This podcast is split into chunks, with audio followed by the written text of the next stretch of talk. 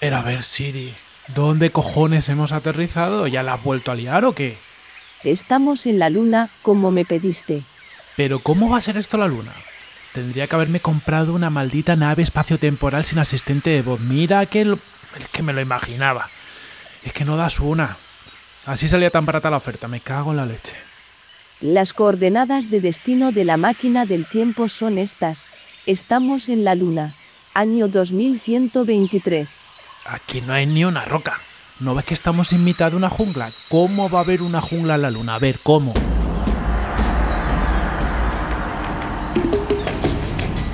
Eso puedes preguntárselo a esos robots armados con armas tribales que vienen por ahí. Mierda. Esto pinta mal, Siri, pinta muy mal. Según mi análisis, creo que vienen a cazarte. Yo que tu correría, Joder, que me pillan. Ay, ay, ay, ay.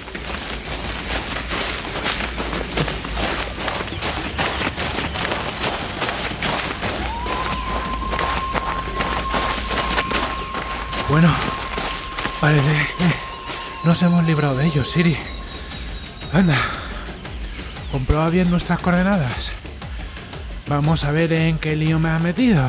comprobando, espera unos segundos. Ya he terminado. Estamos en la luna, año 2123. La luna se ha convertido en una gran selva gracias a especies de plantas que han sido capaces de adaptarse a este entorno y evolucionar muy rápido.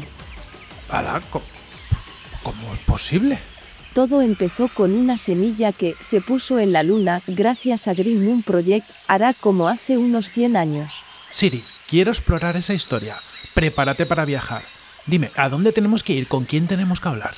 El creador del proyecto fue José María Ortega Hernández, un malagueño con mucho arte. Bien, bien, qué bueno que sea Málaga, si me ahorra hablar con mi inglés de los Teletubbies.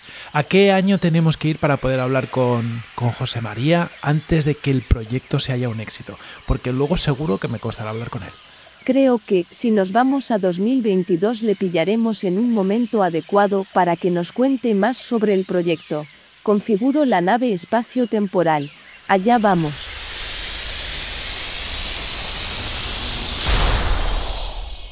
Bueno, estamos con José María Ortega Hernández, fundador y coordinador general de Green Moon Project, una colaboración hispano-china, que luego nos contará con más detalles, que plantea resolver cómo alimentarnos cuando vivamos en la Luna, porque viviremos en la Luna, y de eso luego hablaremos, y para ello están investigando, por ejemplo, cómo germinar una planta bajo la gravedad lunar. Bienvenido a Cifite, José María, ¿qué tal estás?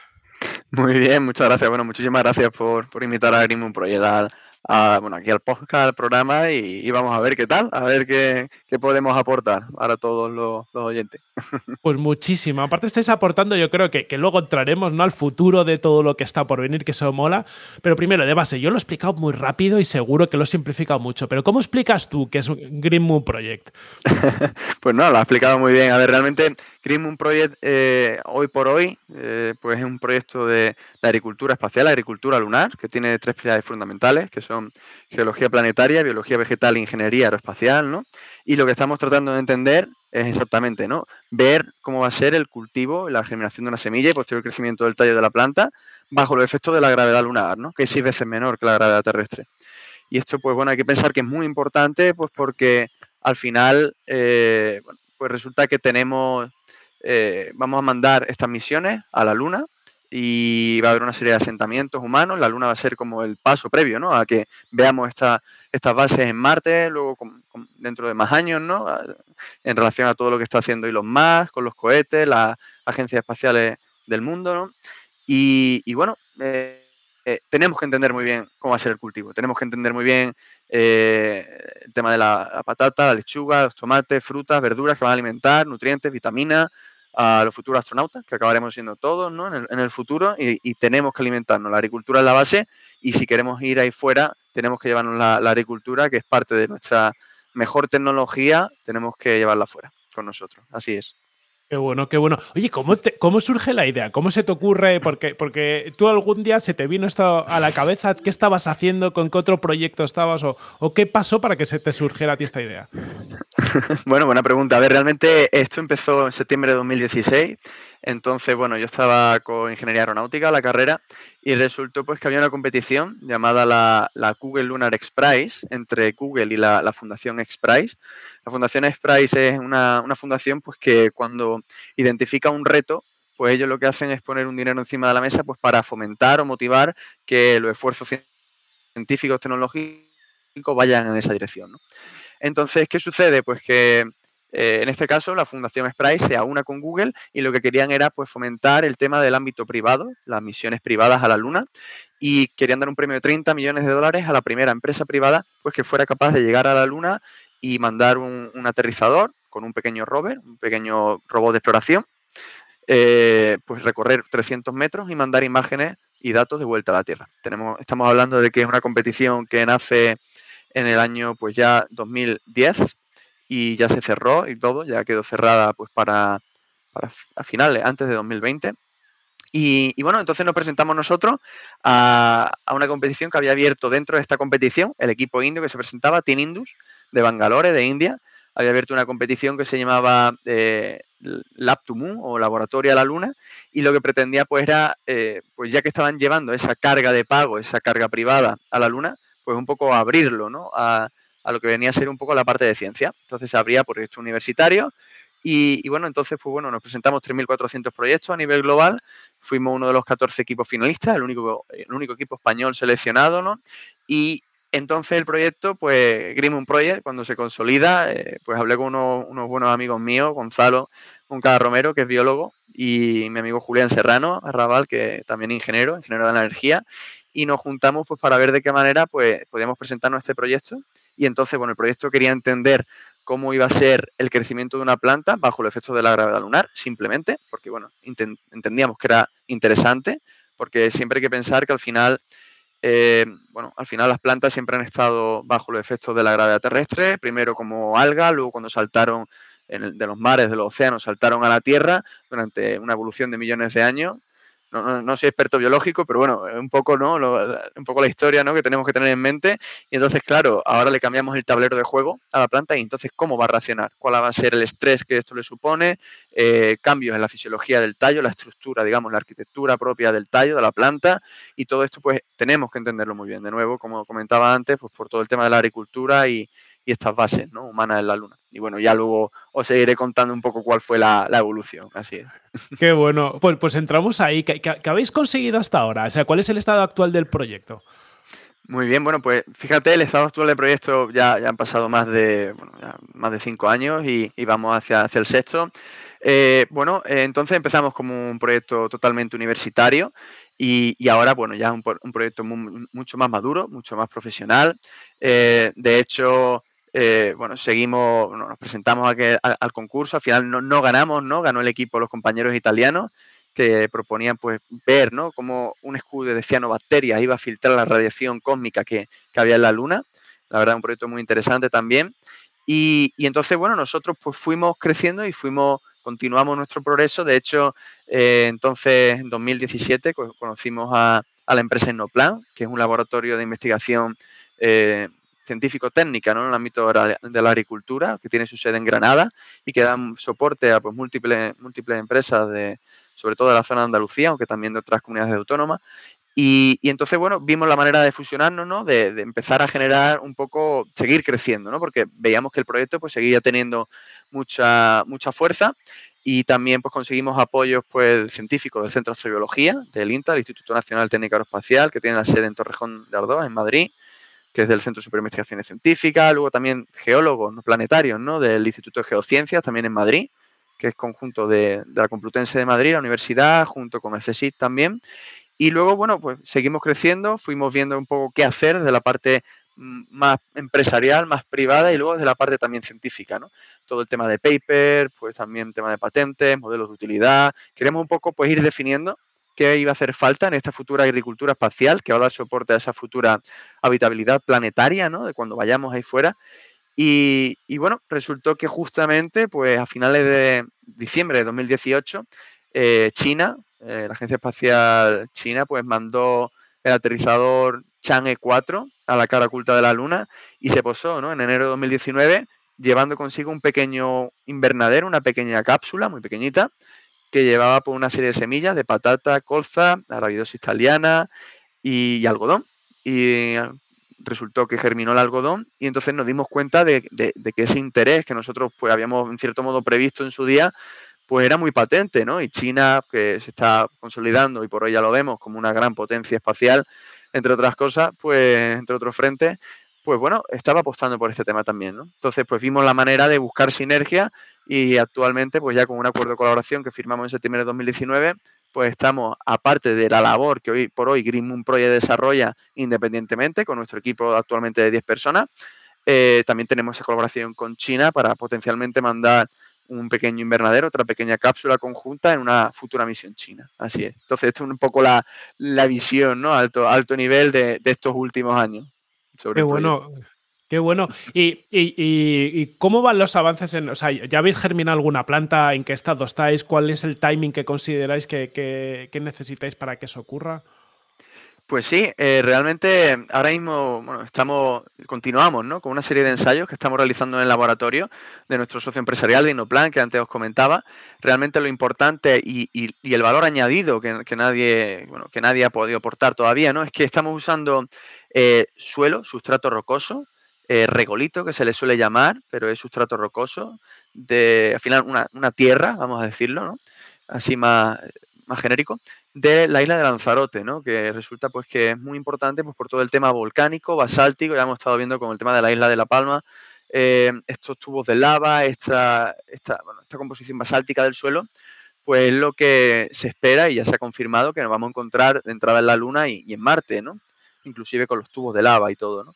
Entonces, ¿qué, ¿qué, ha pasado? Pues un poco inspirados ¿no? en este concepto de, agricultura sobre suelo volcánico, suelo basáltico, que por ejemplo lo encontramos en Lanzarote en la, zona de la Algeria, que hay una serie de vides, de viñas, que generan un vino muy bueno allí, pues eh, eh, realizar lo mismo, ¿no? Para llevarnos a la, Luna y a Marte. Entonces, ¿qué sucede? Que con este suelo que nos ha proporcionado el Instituto de Geociencia, eh, con sede en Madrid, este suelo de Lanzarote, estamos usando Lanzarote como un análogo planetario, nos lo hemos llevado a nuestro laboratorio en Granada y estamos, ¿no? Ahora mismo, pues, de hecho, se está, estamos ahí maquetando un, un paper de un punto de vista más científico-biológico, eh, pues que va a definir, que va a dar un poco más luz, va a arrojar más luz sobre cómo es esto de, cultivar sobre suelo basáltico, suelo volcánico parecido al de la Luna y Marte. Y esto, claro, hay que pensar que es muy importante definir y identificar muy bien las variables y, separarlas, ¿no? Porque, claro, el proyecto por una parte es entender muy bien cuál va a ser la interacción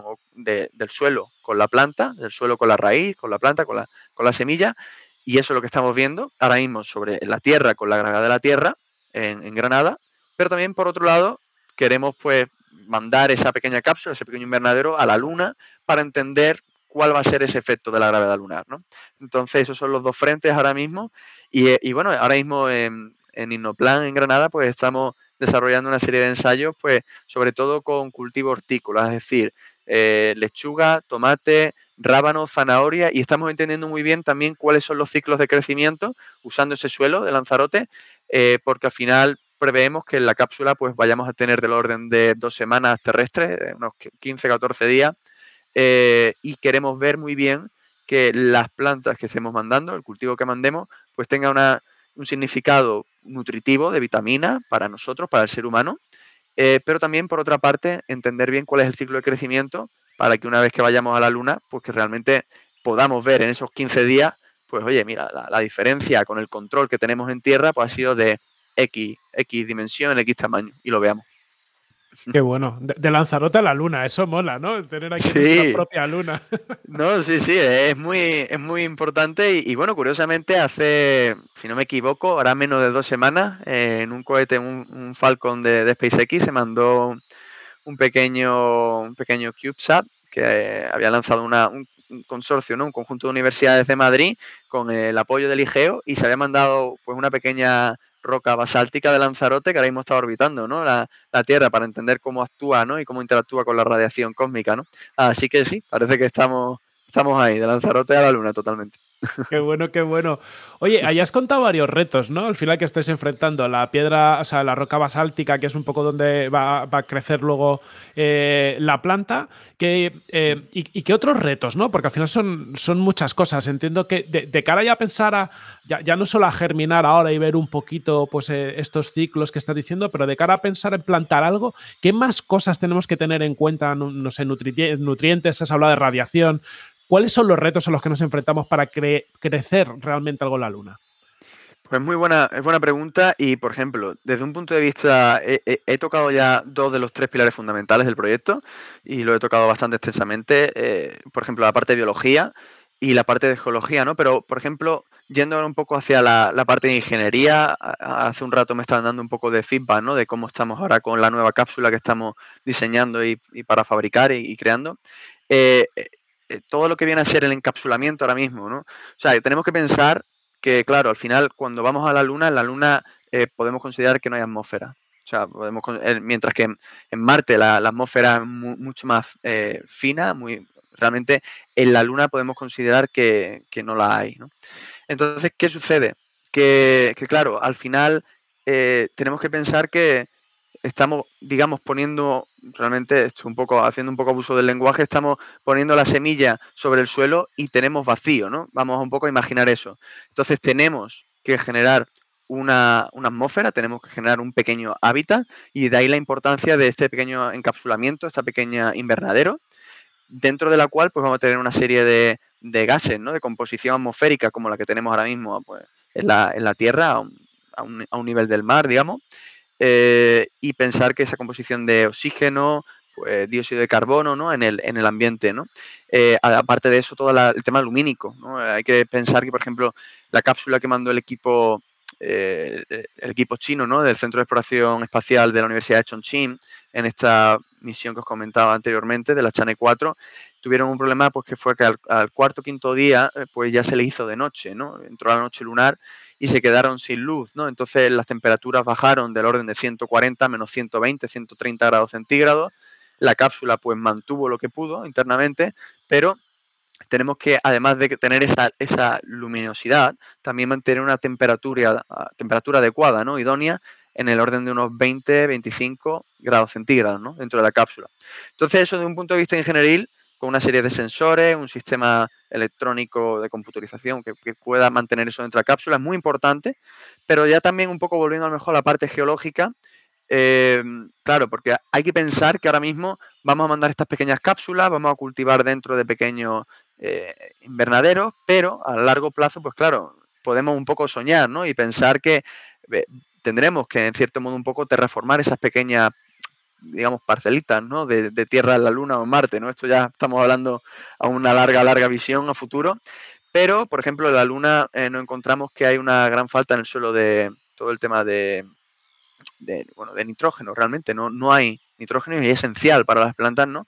Mientras que en Marte, por ejemplo, nos encontramos pues, que hay una gran abundancia del tema de los percloratos, ¿no? unas sales que, pues, que, bueno, que dificultan muchísimo pues el tema del cultivo, ¿no? De las plantas, ¿no? Entonces, pues bien, hay que pensar que eh, pues habrá que preparar estos suelos acordes a, pues en una parte añadir ese nitrógeno que falta, ¿no? De alguna manera, con una serie de abonos, fertilizantes, en fin. Y en otra parte, en la de Marte, pues pensar un poco en cómo filtrar o cómo reducir esos suelos para que no esas sales no impidan ¿no? el crecimiento de las plantas, estos percloratos. ¿no? Entonces, bueno, va un poco todo en esa línea y, bueno, simplemente como resumen de este punto, pues pensar que al final, ahora mismo, en esta primera fase del proyecto, con nuestras pequeñas cápsulas, este concepto que tenemos ahora mismo en el que estamos trabajando, vamos a cultivar dentro de estos pequeños encapsulamientos y con nuestras condiciones de temperatura de unos 20 grados centígrados, luminosidad con ciclos muy parecidos a los de la Tierra, luminosidad en torno a 8 horas y, y, bueno, totalmente una atmósfera igual que la Tierra. Al final lo que estamos haciendo es llevarnos una pequeña Tierra y ponerla sobre la Luna y para ver ¿no? cómo va a ser esos efectos de la, de la gravedad lunar allí. Entonces, bueno, esto es un poco la, la visión. buen contexto. Luego me iré ya a, temas de terraformación y demás que, que, me encantan. Pero un poco volviendo a, este punto, claro, decías, y lo decías al principio, ¿no? Que, y lo concluías ahora, que la gravedad lunar es mucho menor que la gravedad terrestre y, y eso tiene una serie de, de consecuencias entre otras cosas, imagino que, claro, las raíces se echan para abajo, entre otras cosas, por la gravedad, ¿no? Creo que es algo tan obvio. ¿Qué cosas, aunque sean novias, eh, influye la gravedad en la germinación? Lo digo porque, claro, los que nunca nos hemos planteado esto en nuestra vida, estoy seguro que, no, caemos en cosas muy obvias. Al final, yo por eso, por formación, soy ingeniero, ingeniero aeronáutico y, es verdad que la parte de biología pues no la tengo tan al día, pero gracias al proyecto pues me he tenido que poner las pilas, ¿no? Y, gracias principalmente a, digamos, a la coordinación biológica del proyecto que la lleva Innoplan, pues bueno, ya sé mucho más, ¿no? Y hay dos conceptos pues muy importantes en relación a esta pregunta que, me hacían, ¿no? Que era pues principalmente el, el, fototropismo y el otro es el gravitropismo, ¿no? Entonces tenemos que pensar que el fototropismo de foto viene de la luz, lo comentaba anteriormente, y luego el gravitropismo de la importancia de la gravedad. ¿no? Entonces, ¿qué sucede? Las plantas seguían por, por estos dos principios, hablando a un nivel muy general, como comentaba, no soy, no soy biólogo, pero un poco para que pongamos en contexto por qué es tan importante esto de la gravedad y de la luz, ¿no? Para el tema de las plantas, allá donde estén, bien sea en la Tierra o en la Luna. Y es que, em, bueno, la, la planta se va a ir guiando, en cierto modo, siempre va a ir queriendo un poco ir hacia hacia el sol, ¿no? Verle esa luz, ¿no? O al menos esa, luz artificial también, ¿no? Un poco el concepto del girasol, ¿no? Al final, bueno, tienes eso en cuenta, ¿no? Pero también, por otro lado, también está el gravitropismo, ¿no? Que es la parte de cómo le afecta la gravedad, ¿no? O sea, la planta al final tiene en su, bueno, en su fisiología interna, en las células, pues tiene como un eh, pequeño componente que le va diciendo, pues, eh, hacia dónde está creciendo y, este pequeño componente, digamos, natural, no me sale el nombre ahora, pero eh, siempre pues se va hacia, hacia, hacia donde la trae, ¿no? La, gravedad, se va hacia el fondo, digamos. Entonces eso la planta lo, entiende y va creciendo teniéndolo en cuenta, ¿no? ¿Y qué sucede? Pues claro, al final eh, hay que pensar que, eh, por ejemplo, si hacemos estudios, como ya se está viendo, ¿no? Todo el tema de gravedad, en microgravedad, ¿no? En misiones de, por ejemplo, la Estación Espacial Internacional, ya estamos viendo como, por ejemplo, las raíces un poco se, se entre, entrelían, ¿no? Y incluso el, tallo, bueno, la planta crece, pero no tiene muy claro hacia, hacia, dónde, hacia dónde tiene que tirar ¿no? el crecimiento. Mientras que, por ejemplo, eh, si realizamos este ensayo de, de, cultivo sobre la Luna, pues aunque la gravedad sea seis veces menor en magnitud, ¿no? en orden de magnitud seis veces menor que la, que la terrestre, siempre vamos a tener un vector que va a ir hacia la, en dirección y sentido hacia el centro, digamos, de, la Luna, ¿no? En este caso, o del cuerpo, ¿no? O hacia el centro de la Tierra. Entonces tenemos que pensar que gracias a que ese vector está, aunque la magnitud sea menor, eh, pues la, planta se va, va a tener una guía y por eso va a seguir germinando y creciendo hacia arriba, ¿no? Posicionado sobre la Luna o sobre, sobre la Tierra. Entonces, bueno, espero no, haber liado mucho aquí con la parte de, gravedad, pero bueno, es muy importante tener esos dos puntos en cuenta y, el porqué de, la diferencia entre a lo mejor cultivar ¿no? en la Estación Espacial Internacional, eh, que salía ¿no? estos, estos chiles, estos mm. pimientos que han, que han cultivado hace una semana, o cultivar directamente in situ sobre un cuerpo celeste, como en este caso pues puede ser nuestra, nuestra luna. ¿no? Así es. Qué bueno, qué bueno. Y, es que claro, que son cosas que uno no cae, ¿no? Pero, pero mola que, la naturaleza tiene este tipo de cosas, la naturaleza es inteligente, por decirlo de esa forma, y, se aprovecha de la gravedad. Y claro, cuando vayamos a otros planetas, pues eso no, siempre va a ser de, la misma forma. Em, José María, también quería preguntarte, ¿cómo se financia todo esto? Porque al final lo que has dicho tú, lleváis ya casi seis, años, eh, imagino que mucho amor al arte, muchas horas también metidas así, para que la gente entienda un poco cómo, se financia la, eh, ciencia a estos niveles y eh, has hablado que tenéis ya un partner que es una empresa. ¿Cómo funciona todo esto? Yo creo que hay que darle un poco de visibilidad. Bueno, sí, realmente muy buena pregunta y obviamente al final este proyecto, bueno, está intentando ser todo lo independiente para que podamos ir en la dirección que nosotros queremos, porque claro, estamos viendo que hay un gran interés, pues, por ejemplo, todo el tema del turismo espacial ahora mismo, y va a haber mucho dinero, ¿no? Por ejemplo, en esa, en esa línea. Entonces, claro, en el tema de financiación tenemos claramente bien definidos pues, lo que viene a ser la parte tanto pública como privada. Comentaba obviamente eh, Ainoplan, que es nuestro gran socio empresarial, pero luego también tenemos otra serie de instituciones del ámbito público con quienes también contamos, porque al final, eh, pues claro, hace falta mucha logística, transporte, hace falta pues laboratorios para realizar los, diferentes ensayos. Entonces, claro, por ejemplo, contamos pues con el apoyo obviamente del Instituto de Geociencia, que es desde la parte pública quien ha canalizado también toda nuestra, nuestra colaboración con el Cabildo de, la isla de Lanzarote, quienes también pues, nos han facilitado pues, una colaboración muy directa y muy intensa pues, con el Geoparque de la UNESCO, de la, isla de Lanzarote y el archipiélago Chinijo, allí en las Canarias. Y, claro, ¿no? Para que pudiéramos usar pues, las instalaciones, las facilities ¿no? que tienen allí en, torno a, todo esto. ¿no? Y luego, pues por otra parte, eh, pues estos ensayos ¿no? que estamos realizando con, con Inoplan. Entonces, por ejemplo, hay que pensar que a estos niveles el proyecto pues, más, es más independiente, es más autónomo, a lo mejor no, no estamos haciendo, obviamente no, no somos un departamento, no somos una cátedra de ninguna institución, de ninguna universidad, eh, ni, española, ni fuera de ella. Entonces estamos tratando un poco de operar, pues haciendo ciencia, pero obviamente con una, una perspectiva claramente empresarial, con un poco esa visión de startup, ¿vale? Entonces, claro, nos presentamos pues, a multitud de, también de foros de inversión, porque hay muchísimo interés, como comentaba, en materia de cómo esto va a estar relacionado con todo el tema del turismo espacial. Entonces, se está canalizando, está habiendo mucho interés en esa dirección.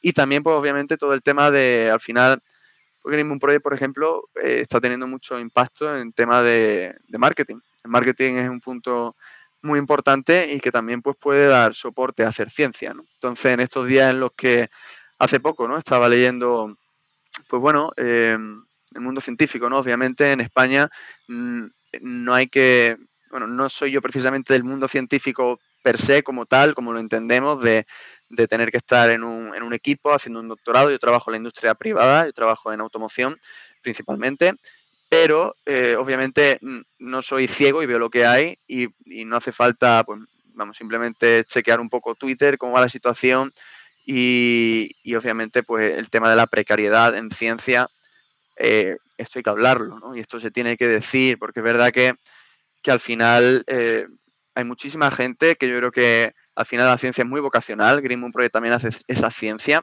pero tenemos que pensar que hay que mejorar esas condiciones. No, no se le puede dar un contrato doctoral, formar a una persona durante 3, 4 años y ahora acaba y ahora ahora se queda sin, sin una continuidad, ¿no? Están las becas, la Juan de la Cierva, las distintas becas que hay para luego los postdocs, los postdoc, ¿no? Los postdoctorales, pero, pero bueno, y luego, y luego qué, ¿no? Tenemos que mejorar eso, ¿no?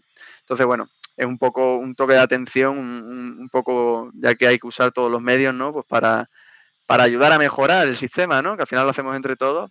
Pues bueno, humildemente de Grim Project obviamente no, es, no estamos en esa liga, estamos en otro enfoque y, muy contento y muy orgulloso de que sea así porque nos está permitiendo tener esa libertad para ir en la dirección en la que todo el equipo de Green Project pues queremos. Mola, mola, mola. Y, aparte, yo creo que me, gusta ¿no? que vayáis por que tengáis claro ¿no? el, ser una startup, ¿no? el aprovechar esta nueva eh, ola. Sí, exactamente. Porque hay como mucho, mucho mercado, ¿no? Es decir, eh, no sé si ha sido SpaceX, pero hay una nueva carrera espacial. Eh, desde luego ahora hay un mayor interés. ¿Cómo ves tú toda esta tendencia del New Space o, como le queramos llamar? Sí, a ver, exactamente. Realmente ahora mismo vamos en esa dirección. El New Space es la, es la palabra clave, la palabra de moda ahora mismo. Estamos viendo pues que todo el tema del Internet de las cosas, el 5G, cómo todo esto pues, puede ayudar a la agricultura en la tierra, eh, todas las aplicaciones satelitales, bueno, eh, es que obviamente comentaba antes el satélite este que iba del basalto de Lanzarote, pero es que en esa misma nave iba una carga de pago mayor, un satélite más grande, y luego pues del orden de no sé si eran 50 o 60 picos satélites, ¿no? Que por ejemplo también lanzaban unos cuantos satélites los de Fossa System, ¿no? Que una startup española, ¿no? También en esta línea, ¿no? Entonces, bueno, eh, obviamente el tema del New Space, pues lo que está haciendo es, sí, eh, eh, obviamente SpaceX, pues parte de, parte de buena culpa tiene en todo esto, ¿no? Y, estamos viendo, ¿no? Estamos asistiendo a un momento, pues, muy, muy emocionante de, todo el tema del desarrollo, ya no de la carrera espacial, sino del desarrollo tecnológico de, la humanidad, pues que esto va, a dar un salto de gigante en cualquier momento, ¿no? Estamos viendo conceptos que mandan desde satélites a órbita baja del señor Elon Musk, de SpaceX, otra serie de lanzadores de otras muchísimas empresas. En España, obviamente, por ejemplo, tenemos el ejemplo claro de, de PLD Space en, Teruel, ¿no? Y, bueno, eh, está habiendo mucho interés, estamos dándonos cuenta que, por ejemplo, pues otros países como China, pues está apostando muchísimo por este campo y, al final, pues tenemos que tener nuestra propia también autonomía, independencia, ¿no? Generando toda esta tecnología y ese desarrollo. Entonces, bueno, em, volviendo un poco ahí al punto, pues gracias a esta democratización debido a los lanzadores, pues vemos como, por ejemplo, pues hay un gran polo em, todo el tema satelital y empresarial de startup, por ejemplo, en Oxford, en, Reino Unido, en Inglaterra, y, cómo esto también pues, se va expandiendo, ¿no? Y cómo en Madrid pues, están surgiendo una serie de empresas, se me viene a la cabeza ahora INA Space o DHV Technology en el Parque Tecnológico en Málaga, eh, que bueno, eh, hacen pequeños paneles solares, ¿no? Hay muchísimo mercado, está creciendo mucho, va a ser un, bueno, una parte estratégica del sector en la que tenemos que estar presentes si de verdad queremos competir en un mundo cada vez más global, más conectado y, tenemos que estar ahí, ¿no? Así es, sí, sí. Oye, ya en todo, toda esta nueva, eh, no carrera espacial, no has dicho, pero, pero pero en todo esto que viene, yo pienso mucho en Estados Unidos, China, Europa, porque ya ni España, es decir, yo, ojalá, ojalá. Europa, Europa. sí, claro, ya. Yo, ya me quedo con que Europa sea relevante. Eh, ¿quién, ¿quién, crees que, que, va a tomar la delantera? Encima tú que tienes buena relación con los chinos, que, que conoces mucho el mercado, ¿cómo ves las diferentes zonas? Bueno, muy buena pregunta, ¿no? Al final, siempre lo digo, yo soy un gran fan también de geoestrategia y todo el tema de política internacional y relaciones exteriores, en fin. Eh, obviamente tenemos que pensar que, eh, bueno, China, China se está posicionando en todos los ámbitos, ¿no? Por ejemplo, también incluso en automoción se están convirtiendo en uno de los mayores clientes en automoción y en automoción de lujo, por ejemplo, ¿no? Que eso es un tema que, bueno, que, no llegamos a competir, ya no solamente España, pero a lo mejor Europa con China no llega a competir en esos niveles, ¿no? Pero obviamente China pues está lanzando, se convirtió en uno de los mayores lanzadores de, de los, bueno, de los que proveyeron un mayor número de lanzadores, de lanzamientos, perdón, en 2021. Obviamente, indistintamente, no entro a, valorar la parte de, carga de pago que se mandó, ni el tonelaje, pero sí, pues mandó muchos lanzamientos, más, inclusive que, que, SpaceX, ¿no? Y que la parte de, América. Entonces, bueno, Estados Unidos. Entonces, bueno, hay que pensar que, que China está dando... China obviamente tiene una política ahora mismo en, materia espacial muy voraz, muy feroz, muy potente. Y, claro, eh, mandaron también su rover a, Marte, se hizo un selfie el rover, a la par que mandó Estados Unidos su, su Perseverance, en fin, y, llegó. Y bueno, van ahora mismo, pues obviamente a la NASA hay que respetarla, obviamente la institución que es, con las colaboraciones que tiene con la Agencia Espacial Europea, ¿no? Pero también hay que pensar que em, abril-mayo de 2021, pues China lanza una, un gran pacto, un, gran convenio bilateral con Rusia para posicionar, igual que la NASA pues ha plantado los acuerdos de Artemisa para mandar esta futura misión a la Luna, que pretende pues, poner a la primera mujer en la Luna, con el Gateway, esta estación espacial que también va a estar orbitando la Luna, eh, eso, China y Rusia pretenden poner una base sobre la Luna, ¿no? Entonces, bueno, eh, estamos viendo unos partnerships, ¿no? Hay unas colaboraciones un tanto peculiares que obviamente, pues bueno, veremos, ¿no? Al final ha habido, ya estoy hablando un poco más desde alguien que le gusta este tema, sabemos de la, de la importancia que siempre ha habido con todo el tema de Rusia y Estados Unidos, en esto de la, de la carrera, carrera espacial, literalmente, ¿no? Quién, quién mandaba, quién puso primero a Yuri, quién puso primero el Sputnik, luego quién puso primero a Astron en la Luna, y ahora nos encontramos que en cierto modo, pues, eso pues, se vuelve a denotar un poco, ¿no? Y, lo, volvemos a ver ahora, ¿no?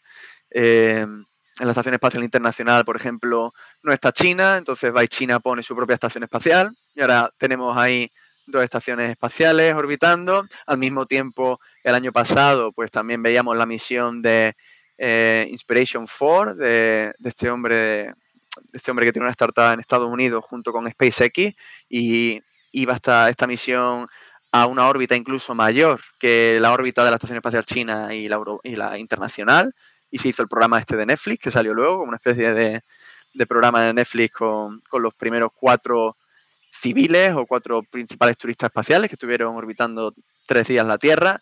Entonces, bueno, obviamente, pues eh, apasionante todo esto desde un punto de vista geoestratégico, pero también desde un punto de vista de turismo, ¿no? Porque parece que todo esto, pues, eh, al final esto va a repercutir para, para, bueno, o sea, para mejor, para todos, ¿no? Porque se están desarrollando una serie de tecnologías. Ahora, por ejemplo, se me viene a la cabeza esta otra misión que pretende lanzar Action, Action Space, en la encabeza el señor eh, astronauta, bueno, Miguel Ángel López Alegría, con su doble nacionalidad, española-americana.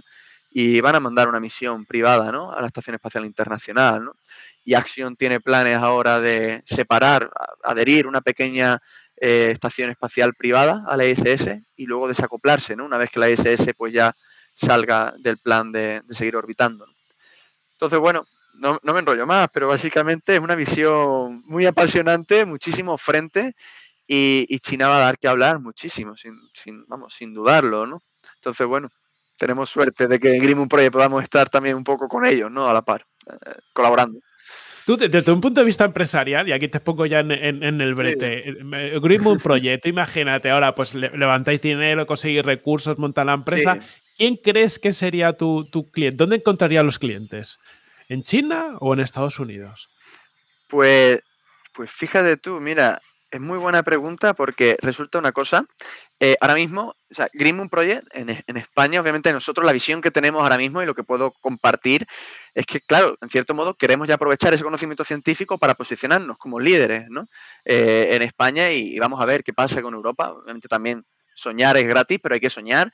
Eh, como en todo esto llevamos muchos años trabajando en el tema de la agricultura lunar y nos encontramos que, por ejemplo, hay una empresa muy potente en Francia y otra en Emiratos Árabes que ya está haciendo esto o sea, ya realmente está pensando en, oye, y cuando vayamos a la luna, ¿qué tenemos que proveer del tema del cultivo? No, somos lo único. Y, eso también da una muy buena guía de que no estamos tan locos en ese sentido, ¿no? Estamos, estamos desarrollando esa ciencia, esa tecnología, y oye, vamos en esa dirección, pero que esto que, bueno, hace seis años parecía una locura, pues oye, hoy ya tenemos misiones privadas orbitando la Tierra por encima de la Estación Espacial Internacional. La Estación Espacial Internacional ya no es la única, ya hay una estación espacial china. ¿no? Entonces, bueno, aquello que parece tan lejano ya hoy una realidad, es el presente que estamos viviendo y, obviamente pues tenemos que pensar que desde un punto de vista ya más empresarial, pues ya no solamente a las agencias espaciales, que al final ya no se están posicionando como clientes, sino como proveedores de, o no más, más que proveedores, como quienes van a decidir qué, qué servicio se da en ese sentido, porque al final estamos viendo cómo la NASA está subcontratando todos sus lanzamientos a SpaceX, incluso los de los de tripulación, los de personas, los de humanos a la estación espacial, para ya no depender de la Soyuz rusa. Y estamos viendo cómo al final ya las agencias espaciales, pues bueno, tienen poder, pero están haciendo un mercado muy pujante dentro de este New Space con el turismo espacial, en el que estamos viendo cómo personas como este el japonés que ahora mismo está en la Estación Espacial Internacional ha pagado pues una suma muy considerable pues para estar allí un tiempo en la Estación Espacial Internacional. ¿no? Entonces, bueno, eh, es verdad que, bueno, como se suele decir, no hay otra vida pagando y hay otra gente que puede optar a, lo mejor en unos años pues ir a la luna, ¿no? Entonces, a ver qué va pasando con todo esto, ¿no? Nosotros es verdad que lo estamos haciendo desde un punto de vista científico, pero ya eh, está habiendo misiones, por ejemplo, el Gran Aterrizador Logístico Europeo de la Agencia Espacial Europea para soportar los proyectos de Artemisa, de la NASA, eh, junto con otros países, pues para entender cómo va a ir siendo todo esto y para llevar esa ciencia. Entonces, bueno, a ver, a ver cómo va, cómo sigue avanzando. Como poco y muy, muy buenas perspectivas. José María, ¿en, qué año tú crees que podría haber un huerto en la Luna para abastecer a un humano? O sea, ya yéndonos un poco, y esto ya, que nos esté escuchando, esto ya es ciencia ficción, entre comillas, ¿no? No, tiene, no tenemos por qué tener rigor científico, pero ¿cuándo crees tú que puede ocurrir esto? Sí, bueno, es buena pregunta, ¿no? Pero es verdad que, como siempre comentamos el equipo, el tema de la fecha, obviamente tenemos que ser cautelosos, pero obviamente hay que trabajar con, con fechas límite, con fechas de entrega. Y un poco apoyándome en el, precisamente, ¿no? En cuanto Estados Unidos pensaba mandar a esa primera mujer a la Luna de nuevo, eh, se hablaba de 2024, ¿no? Eh, eso ya se ha retrasado. Y, hombre, pensar en, pensar en ver el proyecto, ¿no? Esa primera cápsula del proyecto conjunto, bien con China, independientemente, con otros entes privados, en la Luna de Green Moon Project, pues eso puede pasar en los próximos años. Mientras que a lo mejor ver ya un huerto, un huerto como tal, como lo entendemos hoy, un pequeño invernadero de Almería, una cosa, una tienda allí montada y tal, eso sí es verdad que ya a lo mejor más para mitad, para 2050, ya eso sí ya va a ser, eso tiene que estar, porque tendrá que estar en estos futuros asentamientos. Pero, pero sí, y siempre hablando de la Luna, ¿no? Todavía a Marte le queda un poco bastante más. y, y, sí, pero una pequeña cápsula del proyecto y unas otras cápsulas más que le sigan, pues esperamos verlo en los próximos años, sí. estamos trabajando en ello ahora mismo. Qué bueno, qué bueno. Y lo veremos. Y, seréis noticias seguro porque, porque es, un, es un hito, que eso es algo que mola. Y, mola que salga de aquí. A ver si plantamos algo de Almería en la luna también, ¿no? Que te, te, pilla cerca y que... No, sí, claro. Sí, sí. Al final eh, también queremos llevarnos eso, ¿no? Esa España es líder en agricultura, ¿no? Eh, y oye, tenemos que un poco ver en este mundo global en qué somos buenos para poder competir, ¿no? Está, entonces, bueno, vamos a ver, ¿no? A ver qué pasa, ¿no? Una visión futurista, pero con pies en la tierra, exacto, hay que aprovecharlo, eso es. Tirando un poco también de, futuro, ¿no? Ya hemos hablado de Elon Musk y, de SpaceX. Em, eh, Elon Musk, que le conocemos todo lo como es, eh, ha hablado algunas veces de terraformar Marte, ¿no? Muy, muy en línea pues, con la trilogía del Marte Rojo de Kim Stanley Robinson y demás. ¿Tú, crees que eso es algo que alguna vez la humanidad va a ser capaz? Y si es así, ¿de, qué estamos hablando? ¿De cientos de años, de miles de años? ¿Cuándo, ¿cuándo puede ocurrir algo así? muy buena, sí, esa es muy buenísima pregunta. A ver, Elon Musk, eh, obviamente yo creo que ha llegado a estos niveles, todos respetamos a Elon Musk, obviamente, no hay, no hay duda. Es el, un poco, bueno, eh, ese cariño, ¿no? Ese, un poco esa admiración que a lo mejor hace unos años él tenía, ¿no? Como persona de referencia, hombre, obviamente a Steve Jobs ahora un poco lo vemos en la persona del momento es Elon Musk, ¿no? Porque no solamente hace ciencia, sino que triunfa en el mundo de los negocios y no solamente tiene esa visión que aúna lo mejor de la tecnología con la, con la industria, con la ciencia, sino que hace cosas realidad. Eh, obviamente, pues bueno, eh, usando todas las herramientas que hacen falta para ello, ¿no? Lo vemos con Tesla, eh, o lo vemos con SpaceX, ¿no? Con ayudas gubernamentales, en fin, usa todo para conseguir su, su, objetivo y, hombre, se le ve, es un currante nato.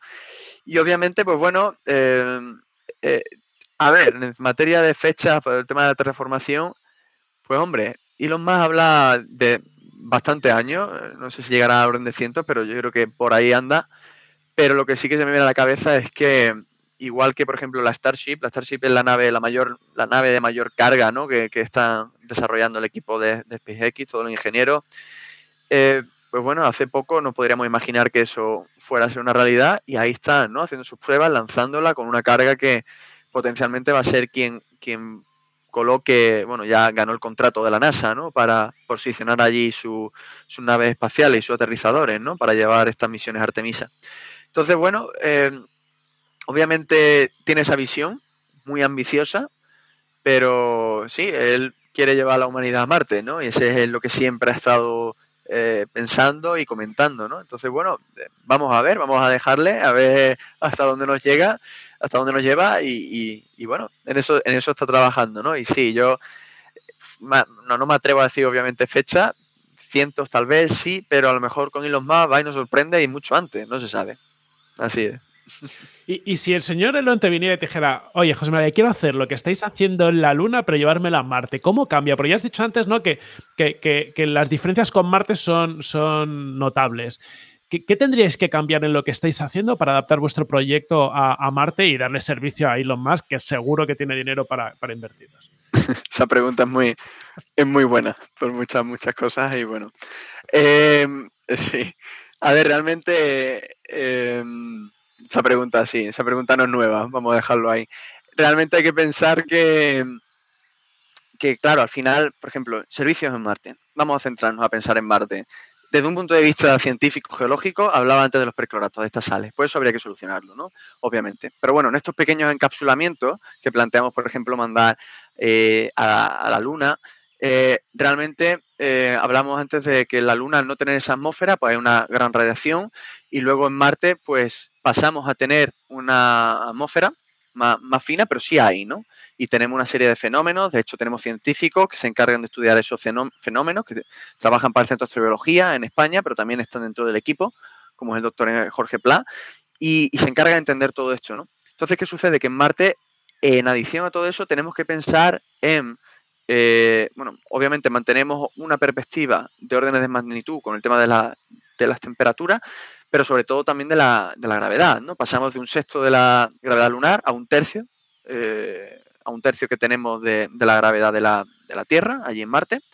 Entonces, bueno, sería muy interesante también entender cómo va a afectar ese un tercio a, ese gravitropismo que antes comentábamos, esa mayor magnitud comparado la, con la de la Luna a las plantas, al cultivo. Habría una pequeña diferencia, pero bueno, eh, sería eh, algo que se puede solucionar y que puede darte más lugar a cultivo.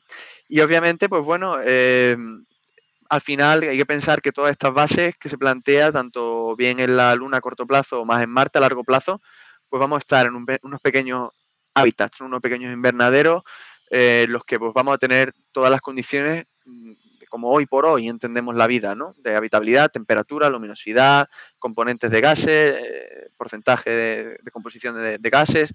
Entonces va a ser relativamente fácil en el momento en que seamos capaces de vencer o de filtrar la radiación que allí nos encontramos, ¿no? Entonces, bueno, ya también se está hablando de muchos conceptos de que en cierto modo pues parece que volveremos un poco a las cavernas, ¿no? Esperemos que mejores condiciones, si volvemos, pues que volvamos pues con un pequeño unas pequeñas bases en mejores condiciones, obviamente, pero se plantea que, claro, los tubos de lava, y esto es un concepto ¿no? que hemos visto a partir de lo del el volcán de, de la isla de la, de la Palma, pues al tener menor gravedad, la Luna y Marte, en comparación a la Tierra, los tubos de lava que allí se forman, los diámetros interiores de estos tubos de lava, estas cavidades, son muchísimo mayores, con lo cual eh, el volumen eh, aumenta y podemos tener unos hábitats, unas construcciones humanas de mayor tamaño. Y esto es importante porque ya se está confirmando en la comunidad científica que el regolito, el sustrato rocoso, el suelo, consigue filtrar en una gran componente, en una gran magnitud, pues esa radiación cósmica. Entonces, un elemento crucial, si pensamos en Marte, pues obviamente es lo que siempre se habla, ¿no? De, la, de cómo va a afectar esa radiación, el tema de, cánceres y tal para el ser humano, ¿no? Cómo va a afectarle eso, porque es muy violento ese aspecto, ¿no? Entonces, bueno, habrá que ir pensando también en esa manera de filtrar esa radiación. Así es. Bueno, como poco el trabajo que estáis haciendo en la Luna ya, ya, una parte que es aprovechable, ¿no? Porque estáis trabajando en la condición quizás más extrema a nivel de gravedad que en Marte, por lo que has dicho. Exactamente, sí, sí, sí. Es muy escalable y muy eh, es fácilmente extrapolable en cierto modo. Eh, tal vez la barrera desde un punto de vista más ingenieril sería esa, ese filtrar esa radiación para que podamos garantizar dentro del pequeño encapsulamiento que la vida vegetal tenga lugar, ¿no? Y que ese cultivo vaya a tener lugar. Así es. Pero sí, en cierto modo vemos muchas similitudes y, obviamente tenemos el Green Moon, Green Moon, Project, pero también el Green Mars Project, ¿no? Está ahí en mente, ¿no? Obviamente, ¿no? Pero sí, sí, así es. Qué bueno, qué bueno.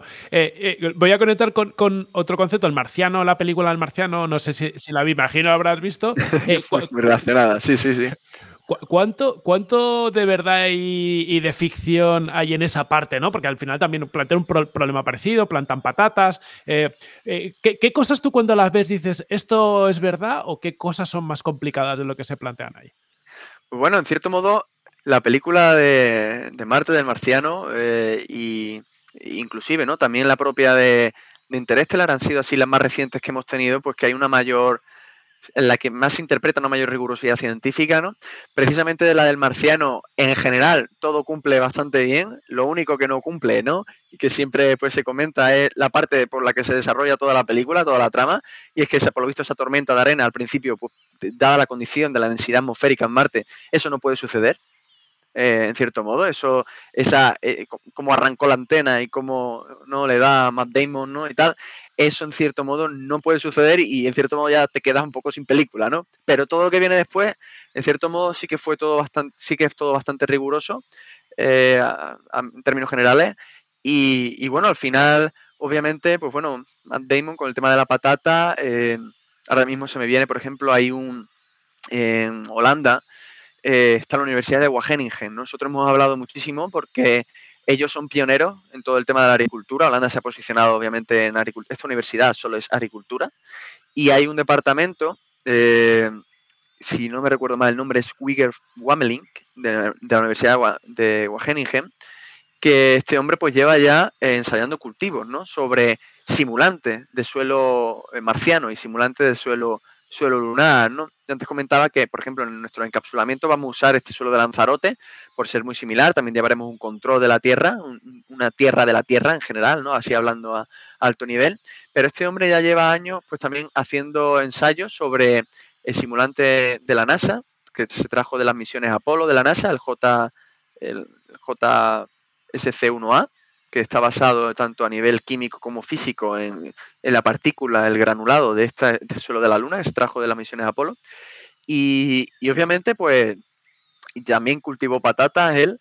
Y hay que pensar que, bueno, que vamos en esa dirección, ¿no? Que, hay mucho que, obviamente no es solamente Green Moon Project, hay también grupos científicos en España, también está que se dedican a todo el tema de esto de ensayo de plantas, pero también está el proyecto MELISA de la, Agencia Espacial eh, Europea, pues que coordina ¿no? a muchísimos entes, tanto privados como públicos también, pues para ver el tema de cultivo en microgravedad y empresas ¿no? privadas también, como lo que comentaba anteriormente, Francia, eh, Emiratos Árabes, el tema de Emiratos Árabes fue muy interesante, ¿no? Porque al final Emiratos Árabes, el tema de, certificación, los desiertos, al final estamos cultivando en desiertos, pero en, otros, en otros cuerpos celestes, ¿no? En otros planetas, ¿no? Entonces, bueno, eh, bueno, vamos a ver, ¿no? Cómo sigue desarrollándose todo esto y, qué bueno puede traer, ¿no? Al final, el microondas pues fue una, invención de, para el tema espacial, que luego nos lo hemos traído a la Tierra y un poco, pues, tal vez toda esta ciencia que estamos desarrollando pues pueda también servirnos a nosotros para cuidar más la Tierra. Así que vamos a ir viendo. Seguro que sí, seguro que sí. Eh, eh, y una pregunta, ¿tú crees que la ingeniería genética puede jugar un, papel en todo esto? ¿no? Porque al final, eh, igual que se ha utilizado en pues, la Tierra para mejorar especies, para adaptar a distintas situaciones, ¿es algo que os habéis planteado? ¿Es algo que tiene sentido o todavía es muy pronto va a plantearse esas cosas? bueno, a mí se me viene, no, obviamente, vuelvo a decirlo de antes, soy ingeniero, no soy especialista ¿no? en, biología y tal, pero eh, por lo que llevo visto del proyecto y por lo que me comenta nuestra coordinadora, biológica, la doctora Eva Sánchez, pues vamos a tener que tener en cuenta un poco toda esta visión, ¿no? Eh, siempre me acuerdo mucho de, este hombre, del científico Mulet, no me sale el nombre ahora, pero es de la Universidad de Valencia. Eh, una charla suya que vi, pues aparecía con un, con un tomate en la charla, ¿no? Y decía, este tomate tiene más ingeniería que el iPhone que cualquiera de vosotros pues, pueda tener, o cualquier móvil de vosotros pueda tener, ¿no? Y, y, decía, y sin esa tecnología nosotros no podríamos estar comiendo este tomate hoy, ¿no? O lo mismo con las fresas, ¿no? Porque las fresas originales, pues, no tienen mucho que ver a las fresas comestibles que tomamos hoy, ¿no? Incluso creo que hay algún tipo de variante de fresa que hasta son venenosas, ¿no? Entonces, bueno, eh, la ingeniería genética, pues, también está ahí, y, obviamente pues va a ser de gran ayuda inclusive para ver de qué manera, eh, igual que antes hablaba de reducir esos percloratos, esas sales en la Tierra de Marte o ese nitrógeno en la Tierra de la Luna, pues a lo mejor pues realizando algunas modificaciones genéticas, esto obviamente ya pensando a futuro, se nos escapa Grim un proyecto como lo entendemos hoy por hoy, pero, pero bueno, sí, eh, está, tiene que estar ahí, al final la ciencia tiene que estar ahí para, para el bien de todos, ¿no? Para la mejora de todos y que sigamos creciendo y mejorando. Así es. muchas áreas de, exploración. Vamos a ir encarando ya, el final, te quiero hacer dos, preguntas que ya se salen un poquito de Green Moon Project, pero están conectadas. La primera es, has hablado de muchos proyectos, has hablado de, mucha gente. Como conoces mucha gente, ¿qué otro proyecto u otros proyectos españoles eh, podría resaltar que sean tan futuristas, entre comillas, como vosotros, ¿no? que estén planteando algo tan interesante como, como vosotros? Pues así proyectos españoles eh, desde un punto de vista espacial, ¿no? En general, digamos, ¿no? Mm. Eso es. Pues bueno, se me viene un poco a la cabeza así lo que hace, por ejemplo, obviamente, bueno, PLD Space con el tema de lanzadores es el gran ejemplo, conseguido ayudas de la Unión Europea, también están desarrollando el Miura. Se me viene también a la cabeza Arcadia, Arcadia Space, por ejemplo. Arcadia eh, están desarrollando pues el tema de, propulsión también, de motores cohete. Entonces, pues está más centrado a, esa parte. O también eh, Pangea o Pangaea, ahora se un poco se me vale las dos letras, pero es también una, startup, si no recuerdo mal, catalana, que también pues, está todo el tema de lanzadores, ¿no? De propulsión. Entonces, bueno, o ENA, ENA Space, ¿no? ENA también está con todo el tema de, desde un punto de vista de propulsión para pequeños satélites, pero desde un punto de vista más de, eh, bueno, de todo el tema de electrones, de cómo podemos usar, ¿no?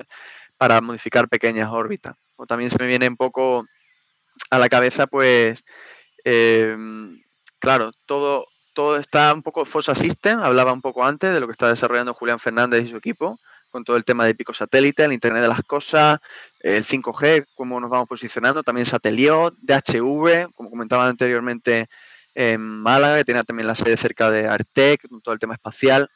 Y, bueno, la verdad que todas estas empresas yo creo que al final en España nos estamos posicionando Mm, bien en todo el tema este de pico satélite y, bueno, vamos, vamos a ver ¿no? Eh, hacia dónde va todo esto e inclusive, bueno, a ver si también em, eh, todo esto pues también tiene su repercusión positiva, ¿no? Para el tema de, del turismo espacial, que España también, ya que es líder en turismo, pues a ver si también conseguimos posicionarnos, ¿no? En tema de turismo, turismo espacial para, para ir más allá, ¿no? Y, y, ver, ¿no? Y ver, y ver y conocer y ofertar esa, esa gama también. Así que, bueno, eso sería un poco la, la visión y, por ejemplo, también se me viene a la cabeza ahora Radiant, System, que, por ejemplo, también, bueno, tiene sede en Madrid y también todo el tema de cálculo de órbitas y todo. Entonces, bueno, hay muchísima, muchísima gente en el sector y en, español ahora mismo trabajando en, estos temas y hay que, hay que aprovecharlo, ¿no? Hay que crear esa sinergia. Así es. Eso es. Me, gusta porque al final, eh, desde fuera o los que no están muy metidos, puede parecer que en España no hay nada y ya salido un mogollón de proyectos y muchos de ellos con, buena financiación. O sea que Exactamente un buen conjunto. Y, además me gusta mucho lo que has dicho, ¿no? Dices, eh, España es líder en turismo y agricultura y ha salido en dos momentos de la conversación y dices, ostras, eh, llevémoslo al futuro, ¿no? Llevamos al turismo en el espacio, a la agricultura en el espacio, me gusta ese, approach. Em, José María, ya para, ya para acabar, eh, ¿qué libros, películas o series de ciencia ficción te han gustado últimamente o recomiendas, ¿no? Porque nos, nos escucha mucha gente del mundo de la ciencia ficción, a ver, a ver qué nos puedes recomendar. Sí, pues mira, te, voy a lanzar rápido con lo de la pregunta de antes, que se me ha escapado una cosa que, bueno, pedí perdón porque obviamente se me ha escapado alguna empresa que no he nombrado, obviamente, ¿no? Se me viene a la cabeza Sateliot, que también es otra startup, que si Ofor, o bueno, muchísimo, ¿no? Eh, pero bueno, y volviendo a la pregunta ahora, libros y películas, pues mira, eh, no me lo, me lo, estoy leyendo, pero muy curiosamente ha, salido un libro que es Operación Artemisa, que está inspirado en Green Moon Project y me lleva una muy grata sorpresa. Es un director de un colegio, de un instituto en Benalmádena, en Málaga, y se inspiró un poco en Green Moon Project y, lo ha lanzado hace poco. Me mandó una, un ejemplar para el equipo, hará una semana, y lo tengo ahí para leérmelo. Y bueno, creo que se está relacionado. Y hombre, yo soy un gran fan de, de películas em, el marciano, obviamente, todo el mundo puede pensar que es la que me gusta más, me gusta muchísimo, pero Interestelar me gusta muchísimo más. Eso hay que, sí, sí. Y bueno, em, por ejemplo, así, no sé, realmente, no, totalmente off the topic, ya un poco me salgo del tema espacio y tal, pero como comentaba anteriormente, soy muy, muy fan de todo el tema de, de geoestrategia, política internacional, relaciones internacionales, y y ahora me estoy leyendo un libro que se llama Expediente Odyssey, que fue de totalmente fuera del mundo científico, pero bueno, me gusta mucho y, oye, creo que es un tema muy reseñable, que este es el barco de las Mercedes, que ha salido una serie de, esto de, señor Alejandro Almenábar, de la Fortuna, que se llama, y, está basado un poco en el expediente Odyssey del señor Sarmiento, Pipe Sarmiento, pues cuando se descubre el barco de las Mercedes en la bahía de Cádiz, y resulta que, bueno, hay una empresa americana pues, que intenta hacer un expolio, ¿no? llevarse las 500.000 monedas de oro a Estados Unidos, se la llevan. Entonces, bueno, sé que es un poco totalmente off the topic, pero bueno, me ha venido eso a la cabeza, lo estoy leyendo y me está gustando muchísimo. La verdad, tema de barcos, tema de mar, tema submarino, que al final, pues en cierto modo también tiene relación con el tema de espacio, ¿no? Por las condiciones de, bueno, las condiciones en las que se da, ¿no? Así que bueno, eso es un poco, un poco mi punto de vista en ese tema. Qué bueno, qué bueno. Buenas recomendaciones y también, eh, bueno, yo me lo he apuntado, suena muy bien. Expediente Odyssey para, para otra, otra visión. Eh, ya para acabar, José María, por dónde os pueden seguir por y, si se puede colaborar de alguna forma con, vuestro proyecto, es decir, cómo la gente os puede ayudar de alguna forma o al menos seguir lo que estáis haciendo. Sí, bueno, ahora mismo tenemos, tratamos de tener presencia ahora mismo en todas las redes sociales al menos más populares. Estamos pensando si sacar también el canal de TikTok, ya veremos. de momento no. Pero, pero bueno, nos pueden seguir eso, Green Moon, Project, tanto Facebook, eh, Instagram, Twitter, LinkedIn. Eh, así como, bueno, tenemos la la página web, greenmoonproject.com. Eh, un poco, pues hacemos un poco la visión del proyecto y tenemos un poco el equipo, cómo está formado, la visión, aunque obviamente todo el tema más de desarrollos tecnológicos y científicos lo llevamos más internamente. Eh, pero bueno, eh, nos pueden ir siguiendo por ahí, incluso quien estuviera interesado pues nos puede contactar. hemos hecho una ampliación reciente del equipo para finales del año pasado y ahora se está planteando pues realizar otra remodelación ahora ya para, para marzo de este año, ya marzo ya está ahí, estamos acabando de, acabamos de inaugurar febrero casi, o sea que realmente estamos muy cerca. Así que bueno, sí, que si, no, si están interesados en conocer más del proyecto, pues obviamente le invito en nombre de todo el equipo a que sigan nuestros canales de Green Moon Project en todas las redes sociales y, cualquier cosa, pues que no duden en escribirnos. Han salido muchas colaboraciones de científicos, científicos tanto más junior como más senior eh, y que querían apoyar el proyecto y, bueno, que nos dejen un mensaje en la web y adelante. Así es. Eso es, todos a seguir a Green Moon Project. Yo doy fe que, José María me contestó súper rápido cuando me puse en contacto con, con, él. Ha sido todo facilidades. José María, enhorabuena por todo lo que habéis hecho, por vuestros éxitos. Oye, yo quiero veros colorizando el espacio, que vuestras plantas, lo que hagáis y la tecnología desarrolléis y las plantas que, que creéis que conquisten el espacio y que, que, nos llevéis a España muy lejos, ¿no? Que esa agricultura del, del, futuro venga de vuestra mano. Muchas gracias. Pues nada, muchísimas gracias y, y nada, un saludo en nombre de todo el equipo de, de Project. Un placer.